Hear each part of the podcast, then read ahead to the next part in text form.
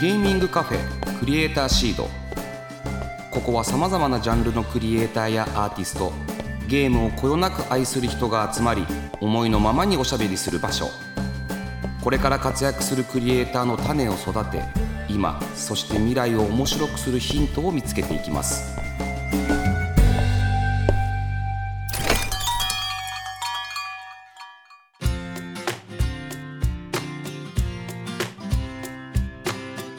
いらっしゃいませ。ゲーミングカフェクリエイターシードオーナーの坂本和則です。この番組は毎回ゲストをお迎えしてまったりコーヒーを飲みながらゆるーくトークしていきます。ぜひお聞きのあなたも一緒にお茶を飲みながらリラックスして聞いてくださいね。えー、さていよいよ今週3週目ですがもうね3週目もこの方です。どうぞ。はいもう皆さん聞きたくないと思ってらっしゃるかもしれませんが SNK の森田です。今週もよろしくお願いいたします。お願いします。まあ今週もね引き続き、はい、根の日をいただきながらはい、はい、トークをしていきましょう、はい、これ賄賄ですから。はいありがとうございます。賄賂ですからってもう私が買ってきたわけじゃない。僕が買ったんですけどね。ありがとうございます。い。ただきます。まあ今日はね外のねディレクターさんもみんなで飲んでね、はい、根の日を堪能していただいてると。皆さんベロベロ状態になってるから大丈夫かなと。ええ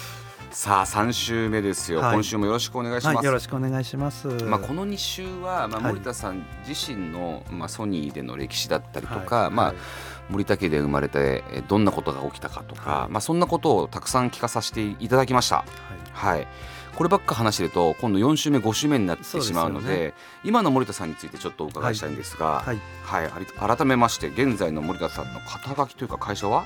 会社はですね、はい、SNK 株式会社 SNK なんですけれどもそのしつこくちょっとだけ語ってましたけどキングオブファイターズ15を出して今好評発売中の会社なんですけれども、はい、あのえっとこれの宣伝ようやくしても大丈夫ですか？してください。はい、あのもうシリーズがですね1994年が最初に出したキングオブファイターズなんですけれども、もう今や15作目。根の日と同じですね。15代目ですね。15代目に来ている、はい、あの去年の2月に15を発売したんですけれども、えー、それがですね今も格闘ゲームファンからものすごく愛され、うん、エボジャパンでも大盛り上がりをした、はい、えー、格闘ゲームなんですけれどもそれがですねえーと今年の1月にシーズン2としても大型アップデートとか、新しいキャラクターとかも配信を実施しましてでエボで盛り上がり、まあ、たくさんの人たちがエントリーしてこう盛り上がっているタイトルでこれからもどんどんまた新しいシリーズ出していきますので、はい、ぜひ遊んだことない方は一度遊んでみていただけると嬉しいです。あの森田さんって必ず、まあ、ちゃんとゲームをやられる方じゃないですか、はい。はい、やられてるんですか？ご本人は。キングオブファイターズですか？もちろんです、はい、あのちょっとだけ。うまいんですか？まず下手です。いや私そもそもゲーム下手でですねあのこう最近の話すると SNK ももちろんなんですけれどもあのこういうコロナ禍になったじゃないですか、はい、でソニーを、まあ、定年で辞めるっていう信じられないなんか年齢になりですね、でコロナ禍になったんで私もともとこうすごく忙しく働いてる時の唯一のこう楽しみが金曜の夜遅い時間に帰ってきて、うん、こうビデオ取りだめたビデオのドラマとか映画見て一人お酒飲みながら泣くっていうのが 私趣味だったんですね。で、ね、今はこうこの中ではネットフリックスとかで見ながら、はい、韓国ドラマとか見ながらもうさらに年取ってすぐ泣くようになったので、はい、もう瞬時に泣けてですね こう泣くとなんかすごくいい子になった気になって、はい、僕は明日からいい子になろうみたいになってまた次の週 頑張るっていうのをこうずっと続けてたんですけれども、まあ、そういうこととかあとさすがに運動しないといけないので散歩に行ってこう散歩家の周りもほぼ歩き尽くしてですね東西南北。モチベーションなくなったんでこうあのペットショップの猫を見に行くっていうのを私のモチベーションにして歩いてて、もうそのうちずっと変なおっさんが店頭に立ってるのでこう猫が店頭にいた猫が奥へ引っ込んでしまうというぐらいまで猫を見続けてたっていうのが、まあ、つまりそのあの店頭のウィンドウの方に猫を置いとくと、危ないおじいさんがいらっしゃるから毎下げろと。日のように来るからこれ隠せっていう話に多分なったと思うんですけどで多分 店員さんに変なあだ名つけられ なんとかおじいさんとかつけられておると思うんですけど、まあ、そういうのが私の趣味だったんですけど、まあ、3つ目 3つ目って言ったら怒られますけど、はい。まあ、ゲームをですね私仕事でやってる時はあの先週もおっしゃってましたけどあのやっぱりいろんなパブリッシャーさんとお付き合いしなきゃいけないのでこういろんなゲームを一応ちょっとやるんですね。はい。で下手なのでこうなかなか長くできなくてあこれこういうゲームなんだなというのをつかむぐらいやっても次をやるってやっていたのでそのちょっと時間が、まあ、コロナ禍になったりして時間ができたのでこう今までできなかったゲームをこうクリアしていこうと思ってこうやり始めたんですけれどもであの弾丸論破 V3 とか。はいはいはいはいそれからキンハー、キンはいはいあキングダムハーツのキングダムハーツ3とか、あとゴースト・オブ・ツシマとかですねっていうのをこう次々にクリアして次々にっていうなんかすごいあの楽にクリアしたみたいですけど 下手なので本当にめっちゃ時間かかるんですよ。で時間かかりながらやるのでなかなか終わらなくてそのキングオブファイターズまでなかなかたどり着かなくてそれはまあちょっとだけとりあえずやって もうもうちょっと。で今ですねそれこそコロナ禍で皆さんやったと思いますけどこう家の中整理してたら、はいその私のプレイステーション部屋があるんですけどちっちゃい部屋があるんですけど、はい。そこでゲームやってるんですけどそこにほとんどの荷物が置かれてですね、うんゲームやるに立ってやらなきゃいけなくなってですね ちょっと下手な私が格闘ゲームやるにははい。すごく環境が悪くてですねなのでまああんまりできてないっていうのを言い訳に今 長々言い訳をしたんですけでれども。スタンディングディスクなんですか？テレビが高いところに本当に座れない。本当に座れない。はい、座らないとやれないぐらいなんですけどだからこう下に見ながらやってですねちょっと距離感つかめなくてそれでやられちゃったりすることも多々ある距離感の問題じゃないですね。あのオーバーウォッチとかもねスクエニのチームとやってたりしてましたもんね、社長時代に、はい、はいスクエア・エニックスさんとは対抗戦をやってですね、はいまあ、なかなか勝てずに、はい。まあ、最後に何回も何回も、まあ、勝つまでやるっていうのを目標にしてたので 最後東京ゲームショウのステージで勝つことができたので、まあ、それそれが、まあ、私のいい思い出なんですよね、はい。それ以降はもうやるのよしてるんですけどこのでも社長スクエアエニックスの社長が退任されて、はい。あのその時のニュースがまたあのあ森田さんとの試合のニュースが必ずそうですよね。アップしてきますもんね、はい、私の下手なのがまたそこで改めてクローズアップされるというですね。えーそっか。キングオブファイターズできるんだ森田さん。はい。まあ、できるなんて言わないでくじゃださい。あちょっとそれは今度一回あれですね別で勝負した方がいいですね。ああのすぐ負けるからダメだと思います私 いやーなるほど。でね僕気になってるんですよ、はい。森田さんについて。はい。そもそももともと敷島製パン株式会社の取締役もやられてたじゃないですか。はい。でなんかさっき聞いたらもう退任されてるらしいんですけど、はい。そもそも敷島製パンとはどういう付き合い関係があったんですか？あの敷島製パンも名古屋、まあ、愛知県なのかな？であのその森田っていう名前の人がそのパン作りをやっぱり日本でもやってまあたくさんの人にパンを食べていただこう日本人にもですね。ということでちょうど創立100周年を、えー去年だったかな迎えた会社なんですけれども、まあ、その愛知県名古屋つながりで、えっと私が、えっと JA のプレジデントしてた頃に、まあ、これは私が勝手に言ってるんですけど、まあ、食もエンターテインメントじゃないですか、うんうん。でゲームもエンターテインメントなので、まあ、エンターテインメントの違う知見をなんか敷島パン業界にも持っていけるといいんじゃないかなということを考えていただいたんじゃないかなと思うんですけどそれでその取締役、まあ、非常勤ですけど取締役をやって、まあ、話をしている中で、まあ、あのこれも坂本さんの指令を受けて このキッズの星プロジェクトはい。の、えーキャラクター大福くんというキャラクターのパンを出したりしてですね、出しましたね、はい。割とあのちょっと売れたりもしましたよね。おい美味しいんですもん。そもそもはい。パンが美味しいから、はい。はい。それはもう敷島製パンの実力、はい。パスコの実力パですね。敷島製パンつまりパスコですからね。はい。えその森田さんとはし遠い親戚なんですか？そうですね。そういうことですよね、はいはい。だつまりはあの日本酒の麹から出てったってことですか？まあまあでもそそうかもしれないです。そういう発酵させるっていうことに関しては同じですけどね、いやだからそうやって思うとですね、はい、とんでもないお家柄ですよね。いやえっとソニーまで行っちゃってるわけですか家柄はそうかもしれないけど私はその中のこう外れもんですから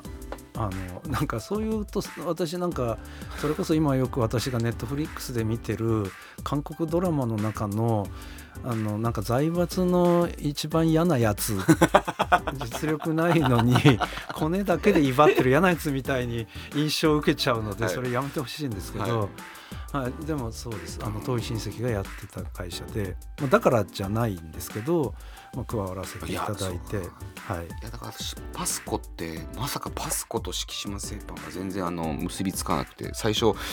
山森田さんに実は敷島製パンというパン屋さんがあってそこでコラボのお菓子とかパンパンかはが作れるんじゃないかって聞いた時に全く何をおっしゃってるんだろうなと思ったらあそうですよね。なんか、はあのお町のパン屋さんぐらいに 思われたかもしれないですけど、はい、パツコで東京ではね有名ですけどね、はい。はい。でパスコってそうですよ。しかもあんまりそのテレビ CM ってそんな打たないですもんね。いやそんなことないですあよ打ってます、はい。あだからその多分坂本さんの時間帯じゃないんですよ、ああそっか。はい、坂本さん変な時間帯に見てるでしょテレビ。はい見てます。だからだと思うんですけど。なんかあのローンとかのっか見ます 私はなんかなんかそろそろ膝痛いんじゃないですかとかそんなそんな時間帯に見てますけどね。いやーしかし面白い、本当に。あちなみに SNK ってキングオブファイターズの他に何かゲームあるんですか？はいあのーえっとサムライスピリはい。ッツですとか、あのむしろ今ですねあのプレイステーション向けとかそのコンソール向けだけじゃなくてアプリとしてもスマホ向けのアプリとしても中国にもスタジオありますし、おまあ、あのキングオブファイターズの IP を使ったりしてそのアプリのもたくさん出してますけど,、あーなるほど。だから割と中国アジアではそのまだ SNK の IP って結構人気があってですね。そういうアプリは出してます。へー。じゃあ積極的に今年は中国にもなんかゲームイベントとか出展していかれる感じなんですか？えっ、と行きたいですけどね。どうなっていくんですかね？このコロナを経てう中どうなってきますかね、はい。あのそのコロナってあって、まあ、いろんな嫌なことや悲しいこともたくさんあったんですけれども、まあ、一つゲーム業界として良かったのはその家にいて何やろうかっていう時に、まあ、私もそうだったようにゲームやり始める人たちが割といてでそのダウンロードの比率がすごくパッケージがやっぱりどうしてもゲームファンってパッケージを持ってたいっていう欲求もあるんですけどそのダウンロードの比率がすごく上がったんですね。でダウンロードする癖がつくとあのやっぱり買いやすく買うハードルがすごく下がるし、はい。そういろんなコンテンツに出会うきっかけもこう増えてくると思うので、まあ、そういう意味からするとゲームっていうのがちょっと広くあの知れ渡る、まあ、一般的に遊べる機会が増えたっていうのはゲーム業界には良かったんじゃないかなと思いますけどね。どこのゲームまあどこのっていうあれですよもう昔のそのカタログあるじゃないですか。はい。昔のゲームがダウンロードで結構買われたって聞きますよね。はい、あのそういうのもやりたくなる人たちも増えたりとか、でそれこそ本当に今のゲームでいうと「あつ森」なんかはすごくそうですね。ねあのちょっとみんながやり始めたりとか、うんうん。フォートナイトみたいなのはすごい強いやつが出てきたかと思うと親子でやあの一緒にチーム組んでやったりとか、はい。そのフォートナイト上でなんかコンサート行われたりとかっていうこうコラボ的なものも出てきたり、はい。すごく広がりができてきましたよね。いやあのクロスプラットフォームではい。ゲームやれるようになってるじゃないですか、はい。あれは森田さんがいらっしゃった時からは結構懸念事項というかあの問題点というか課題点だったんですか、いはい。あのーどうしようっていうのうんはすごく議論になりました。でどこでお金そのまずみんな一緒に遊びたいよねっていうのはやっぱり実現させてあげたいっていうこととでもじゃあこのお金の流れってどういうふうに整理すると違うプラットフォームで買ったそのアイテムを別のプラットフォームで使うとどっちのお金が落ちるのとか、はい。そういろんな問題が起きてくるのをこう解決しなきゃいけないので、うんまあ、そこはすごく議論にはなりました。でもこう将来的なことを考えるとこのプラットフォーム問題はやっぱりみんなで遊びたい。うん。いつでも遊びたいどこでも遊びたいっていうのを解決されるさせるためにどうやっていけばいいかっていうのはこれからのゲーム業界の課題だし、うん解決していかなきゃいけないことだと思いますけどね。あのプレイステーション4がうまくいって5が出てすごく、まあ、ソニーの業績も上がりすごく良かったと思うんですけれどもでもじゃあ次どうするかっていうのは本当にプラットフォームっていう形態がこれからも続くのかうんそれを誰が先陣切ってどうやっていくのかっていうことはちょっと考えていかなきゃいけないすごい大きな課題。そのビジネスとしても課題ですけどやっぱりいかにゲームを楽しんでもらうかっていうことに関するまあ課題でもありますよね。あもちろんプレイステーション時代に、はい。あのプレイステーションラブズインディーっていうあのことをやられてたじゃないですか、はいはい。あのでインディーゲームって今あの本当にだいぶレッドオーシャンといいますか、はい。たくさんタイトルがうん。もう溢れていて、はい。どうやったら目につくんつくんだろうっていうのが今、多分課題だと思うんですけど、はい。はい。森田さんから見てあのインディーゲーム業界って今どんな風に映ってらっしゃいます？あのーインディーゲームっていう定義がこう私もよく分かってないんですけど、そのいんえっといろんな人たちがこう参画する作るっていうことに関して裾野が広がるっていうことにはすごくいいことだと思うのでそのいわゆるそれがインディーゲームだとするとインディーゲームがどんどん出てくるっていうことはものすごく重要だと思います。あの坂本さんがやってらっしゃったソニーミュージックでもいかにたくさんアーティストを探してその人たちに機会を与えてその中の誰かが出てくる。で今は YouTube みたいな発表の場もあるっていうような、で漫画だったら紙とペンがありゃとにかくみんなかけてあとそれを雑誌社がいかに見つけるかっていう話じゃないですか。はい。で同じようなことがゲーム業界でも起こらないとすごい裾野が広がっていろんな人たちがちょっとしたアイデアがゲームになってその中からすごい才能生まれてくるっていうようなこう循環になっていかないと将来はないので、はい。いかにこのインディーゲームっていう裾野を広げていくかうん。でそのためのサポートどうやっていくかっていうのはうん。すごく我々の、まあ、坂本さんのですねはい。重要な課題だと思います。確かに。あの今の一つゲームの課題ってその開発費がすごくハードの性能が上がってそれに対応する面白いゲームを作ろうとすると開発費がどんどん上がっていくじゃないですか、でハリウッド映画みたいな開発費にもなってきたり、はいでスマホのアプリでさえ開発費がすごく高くなってるじゃないですか、うんうん。でそういう中で裾野広げようとするといかに作りやすい環境を作ってあげるか。で今坂本さんがおっしゃったように見つけやすい環境を作ってあげるか。うんうん。みんなが試してみやすいことをするかっていうのは、うん、すごい課題ですよね。だからレッドオーシャンなのかもしれませんけどでもいっぱいあるってことはいいことなので,、はい。でその中でちゃんと戦えるというかチャレンジできる場をいかに我々我々というかこうプラットフォーム側とかそれをサポートする側パブリッシュする側がいかに助けてあげられるかっていうのはすごく重要だと思いますけどね。えー森田さんははあのー今後い、はい。なんか野望あるんですか？野望はですねまああの今森田さんおいくつになられたんえっとでしょう63ですね。63ですか、はい。でもまだ全然若いですよね。若いかどうかわかんないですけど、まあ、おじいちゃんになったなと思いますけどまあ野望はまず一番大きい野望はあのとりあえずペットショップの猫が前に出てくるようになんか持っていくことですけど。僕がお願いに来ますよだってだとしていやでも本当にですね私そのしつこいですけど MSX から始まってそのなんとか MSX を売ろうと頑張って、まあ、うまくいかなかったんですけどちょっと MSX の話もまたしちゃうんですけど、はい。当時ですねマイクロソフトがこの MSX というフォーマットをあの作ってでビル・ゲイツがもうぜひソニーや日本のメーカー作ってくれあのパソコン作ってくれって言われて、うん。ソニーとまあ、パナソニックも MSX のフォーマットのパソコンを出し今っていうとっていうかすごい当時はすごいことなんですよ。マイクロソフトとソニーとパナソニック組んでやるなんてないじゃないですか、はい、今で言うと何なんだろう。ちょっとちょっと例えあの例えてくださいあの大谷とダルビッシュが阪神に入ったみたいな、はい、全然データそうですけど でもなさそうですね。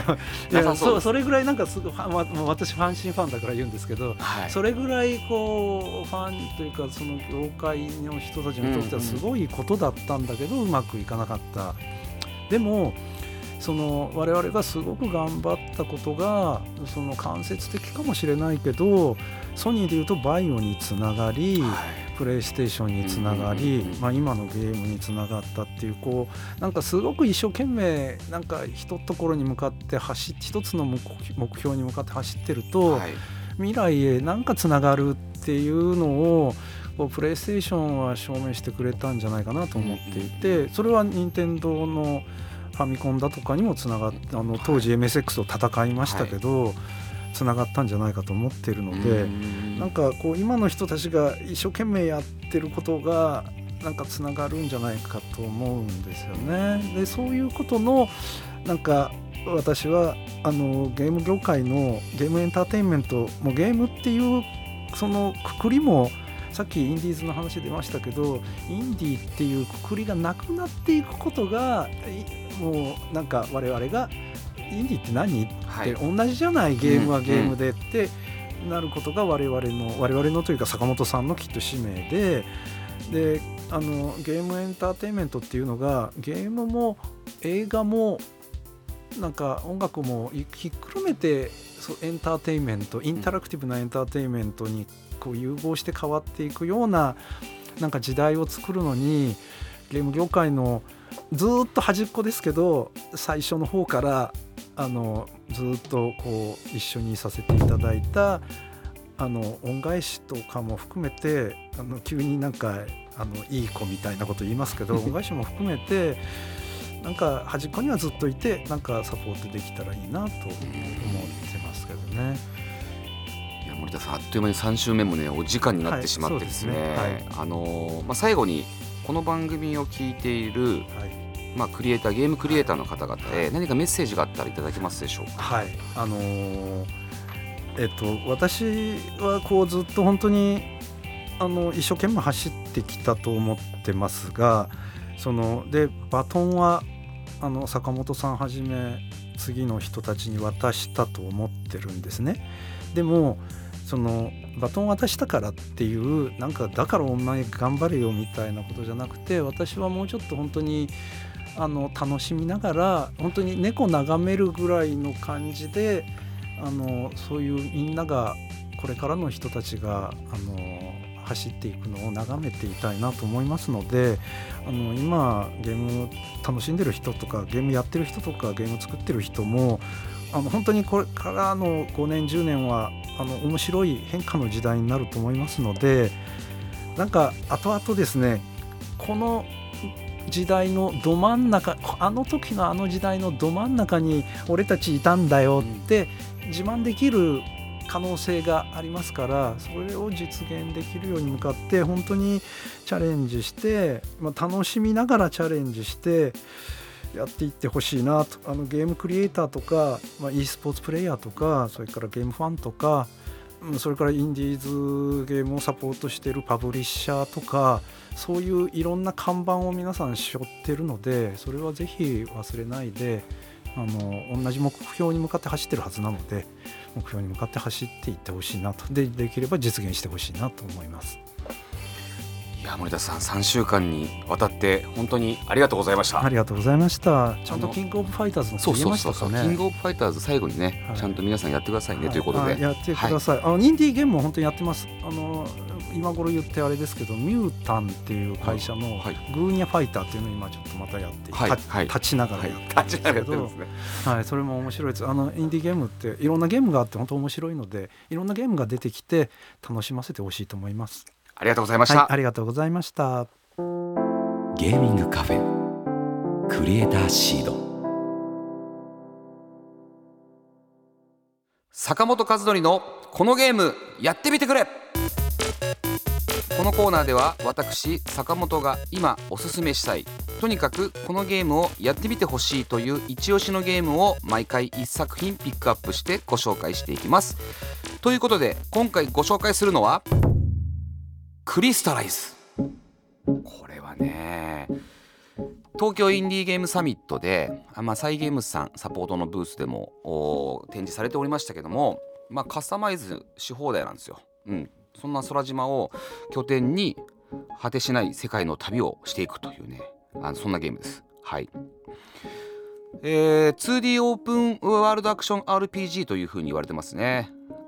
僕もやったんですけどこれあれあれでしたよ東京インディーゲームサミットで闇野修さん2次3次 EN 所属の闇野修さんが、えー、ゲーム実況をしてくれたゲームでもおなじみだと思うんですが、まあ、プレイヤーは天空に浮かぶ不思議な島空島の守り神となる使命を託された一応少女というそういう設定なんです。で広大な、まあ、地上に降りていろいろな資源を集めるわけですね。木を切ったりとか石を削ったりとか、まあ、花とか種とかを取ってきたりとかそれをまた空島に持って帰って空島をきれいにしていく大きくしていったりとか家を作ったりお店を作ったりとかって、まあ、そういった発展拡張させることが目的のゲームなんです。本当に面白いんですよねこれね闇野修さんのゲーム実況も面白かったんですけどえっ、と地上は結構危険なところですぐやられそうになるんですけどボタン1個で空島にピュッて戻れちゃったりするのであのピンチになったらすぐ空島にも戻れて回復してまた、えー、地上に戻って資料資源を集めていくと。で空島自体をどんどんどんどん大きくしていくっていうのであのゲームがそんなに上手くない方でもそう簡単には死なないで進めていけるゲームでえ自由に、えーと、島を作っていけるのでゲーム素人の方でもきっと楽しくゲームができるんじゃないかなっていうふうに思います。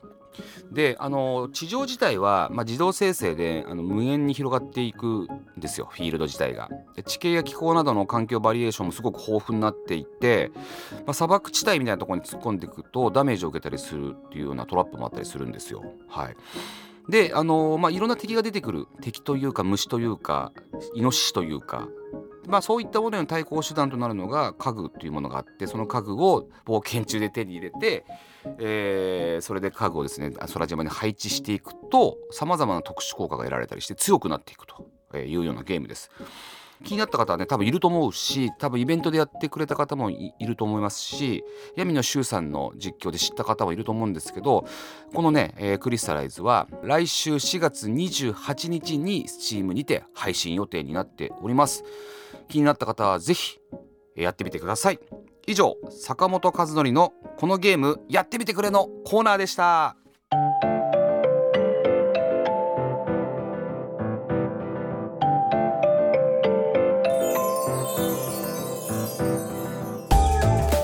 坂本和則がお届けしてきましたゲーミングカフェクリエイターシードそろそろお別れのお時間です。はい3週にわたってね盛田厚さんに登場していただきました。もこれね話が尽きないっすよ。まあでもようやくねキングオブファイターズの話が少しできてよかったなっていうふうに思います。盛田さんちゃんとゲームやってんのかなキングオブファイターズ。はい。まあ森田酒造の根の日から始まって敷島セーパーそしてソニー森田さんの家ってすごいなっていうふうに思うわけなんですけども、まあ、そんな中でもあの気さくにね楽しくいろいろな話をしてくださって、まあ、ゲーム自体の愛情もすごくありますしクリエイターへの方々の愛情もありますし未来に対してねあのまだまだサポートしていくいくぞというようなねそんな思いも感じられたのであのありがたいなというふうに思いながらあこの3週間過ごさせていただきました。まあ、森田さんとはねあと別途お酒でも飲みながらもうちょっとね、えー、すごく深い話をね聞きたいなと思ってますし森田昭夫記念会見がね新しくできたっていうことでねそれをね、えー、見に行きたいなというふうに思っております、えー、さてクリエイターシードでは番組の感想や私への質問メッセージを募集しております。ツイッターから「ハッシュタグクリエイターシード」をつけるか番組メッセージフォームよりお寄せください。そして番組公式ツイッターも稼働しております。ぜひフォローしてくださいね、えー、それではここまでのお相手は坂本和則でした。